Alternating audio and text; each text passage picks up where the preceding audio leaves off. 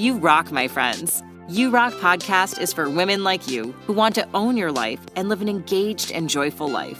Hosted by Dr. Aliyah Majid, mom of three, devoted wife, and a scientist turned life coach on a mission to empower women to take control of their lives. In this podcast, we deliver tools, insights, and inspiration on rocking your own life, owning to your highest potential, and becoming the best version of you. Now, here's your host, Dr. Aliyah Majid.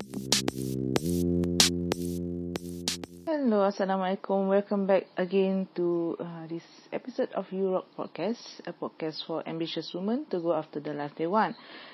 Okay, in this uh, episode, I'll be sharing some of the things about vision, vision, action, and planning. Okay, so uh, sometimes a person might have a big vision. Okay, vision, the VC, uh, VC dalam hidup kan. Um, or some people might not be clear of what their vision are. Okay, what's the purpose of uh, living uh, in this life right now? Okay, so uh, some people have it really clear and some have it uh, really blurry. And the most important thing is that we have to be aware that every one of us in this uh, in this planet in, in dalam muka bumi ni on on planet uh, on earth okay we have to have a clear vision crystal clear vision and uh, without a vision you'll be uh, living like uh, like fishes in the sea eh? uh, because um, they follow uh, dead fish like a dead fish in the sea because uh, a dead fish in the sea uh, dia akan dia hidup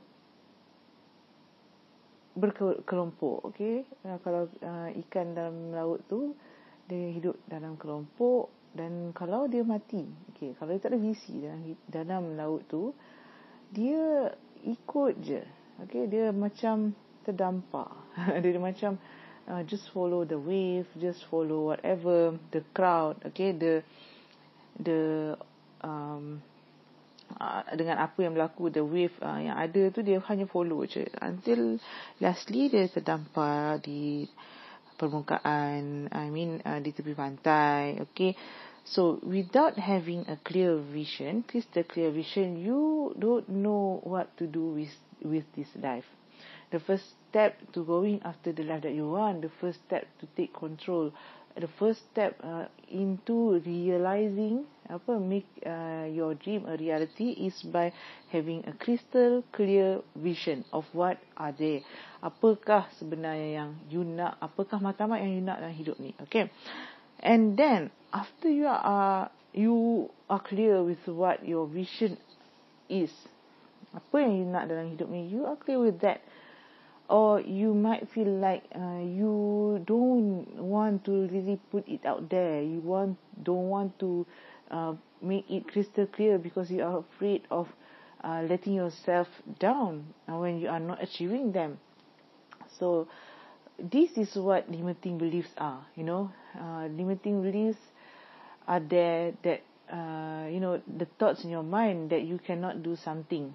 Uh, usually because of our environment, examples, evidence around us, and uh, all of these things uh, yang menyebabkan kita rasa uh, kalau kita ada this big vision, kita rasa kita nak buat sesuatu big, uh, kita think big tapi then kita start ada tapi tapi tapi itu tak boleh tapi ni tak boleh tapi dia saya risau. Nanti kalau saya buat benda tu nanti uh, anak saya tak suka tak suka nak ikut saya pergi sini ataupun kalau saya buat lepas tu nanti husband saya tu apa ni itu itu ni sana sini all of these things tiba-tiba ada tapi belakang tu tau. Uh, so tapi itulah that are the limiting beliefs in your life okay?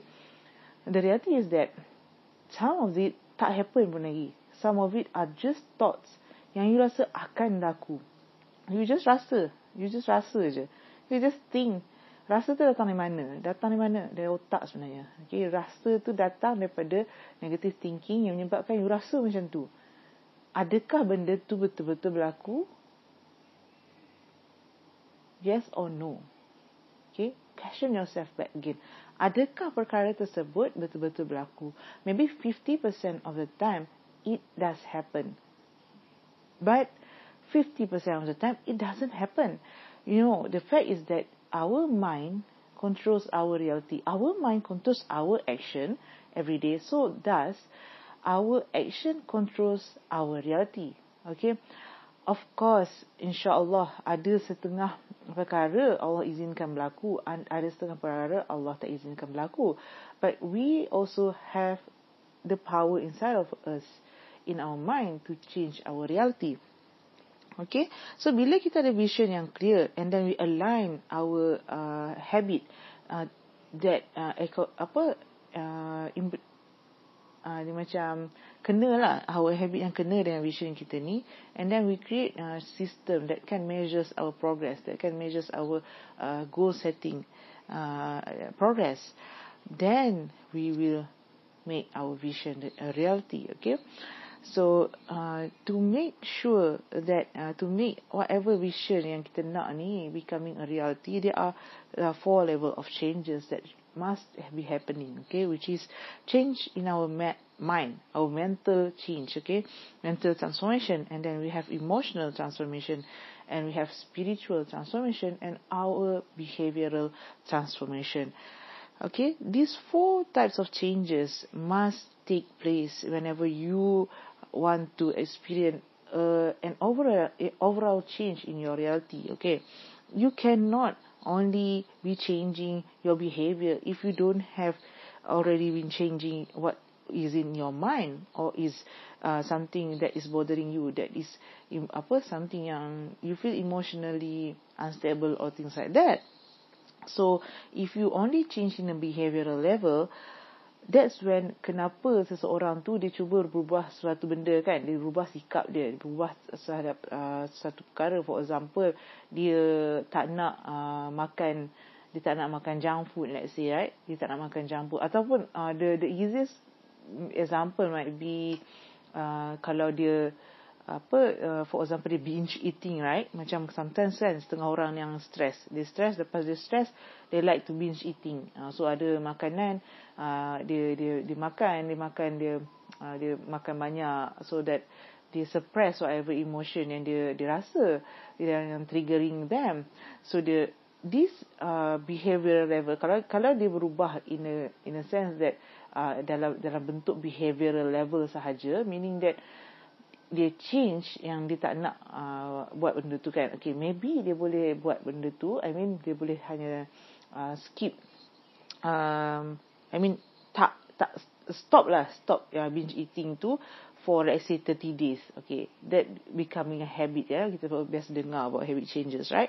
So uh, that is a behavioral change right? But if dia tak uh, start uh, learning about emotional change uh, yang apa uh, yang berlaku dalam hidup dia. Because when they suppress the feeling uh, they neglect apa yang dirasa from the stress yang uh, dihadapi setiap hari tu maybe from work. And tiba-tiba kalau something stressful happen to to them they might uh, come back again uh, to binge eating macam tu. So this is what happen kalau uh, changes are only happening in a behavioral level okay? So uh, emotional changes mental changes and spiritual changes must take place also okay? So sometimes kita rasa macam uh, ada setengah orang yang um, achieve something ya uh, yang very fast. For example let's say dia dia dia do uh, whatever uh, okay like like give an example of because kita biasa dengar pasal weight loss or things like that right? Maybe dia tukar behavior dia dia and then dia exercise kuat kuat and then dia betul-betul makan I mean dia tak makan apa semua kan? Dia dia change the behavior right? Dia change the behavior uh, so that dia turun berat badan dengan cepatnya. Okay dia turun berat badan dengan cepatnya. Okay maybe dia successful in in uh, reducing dia punya uh, berat badan. But then kalau dia ada mental instability kan ada uh, ada possibility yang after that uh, dia ada tendency of uh, tak nak uh, apa macam makan tak nak makan uh, benda yang uh, yang people maybe in in event yang kita ada uh, ada orang anjurkan dia rasa macam benda tu jadi stressful for them. So dia ada uh, bad relationship with food pula. Uh, and then they maybe start to think like uh, food are not uh, apa benda yang nourishing them. And they start to have a bad relationship lah as I mentioned just now. So um, that's what I mean. Uh, the changes that must take place in uh, in a person to in order to to achieve the overall uh, the holistic changes holistic transformation so that uh, they have the ideal uh, reality yang dia nak tu. So in order for a person to change uh, in these four level of changes it it of course it, any changes it can take uh, some time. And with practice. But knowing that uh, apa changes actually occurs in these four levels of changes is really important so that uh, whenever we try to achieve something in our life uh, kita bukan hanya melihat dari segi behavioral level sahaja right? Okay? So uh, that's what uh, this uh, case is all about. And insyaallah um, over this uh, coming weekend i will be sharing um, this uh, four level of changes also in uh, my upcoming focus and clarity retreat uh, that will help uh, you to uh, be more clear on the goals that you are wanting to achieve uh, this upcoming year and be really uh, learning new coping mechanisms so that you know that uh, bila whenever other new challenges that occur in your life uh, you can also still be focused to achieve whatever goal that you want to achieve because we will create system and habits that will uh, improve your life uh, that will make sure that you don't fall back uh, to the level that before. This meaning that you will not give up. Walaupun kita sometimes kan uh, bila kita nak achieve whatever goal kita macam kita nak learn new thing kita nak uh, expand uh, apa Uh, di luar uh, di luar comfort zone kita sometimes uh, things will get more challenging than ever. So that's when uh, kita become easily uh, demotivated. Kita akan rasa nak give up. Kita rasa nak um, our goal ni tak tak penting dah. Kita rasa macam tak apalah kita abaikan je. Kita tak kita tak sanggup nak menghadapinya kan? Okay so kalau kita tak learn coping mechanism untuk overcome this kita might be sebenar-benarnya dah beberapa step dah maybe ada beberapa step lagi je nak sampai goal yang kita nak tu. Uh, so kita give up sebelum sampai tu actually. Uh, sometimes that happen also. So that's when um, uh, why it is important for you to learn the self sabotaging cycle tu. Apakah yang menyebabkan you you sabotage yourself? Sometimes uh, most of the time uh, what happen is that bukan orang lain yang buat kat kita. It's not other people yang menyebabkan kita uh, down. Other people ni. It's what we can control. Okay remember it's apa yang kita can, boleh control yang menentukan kita punya reality. Okay apakah reaction kita terhadap whatever challenges yang kita hadapi. Okay? So insyaallah uh, if you are interested uh, link uh, is in this uh, uh, show notes below. Uh, click uh, on that link to sign up so that we can um, have uh, two days which is will be covering the focus and clarity retreat.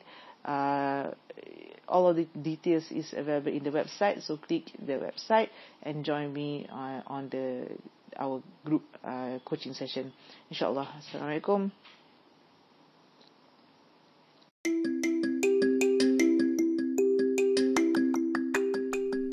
Are you struggling to find time for yourself or for things that matters to you? Or if you even ever find some time, you found that you can't simply slow down and stop thinking about work.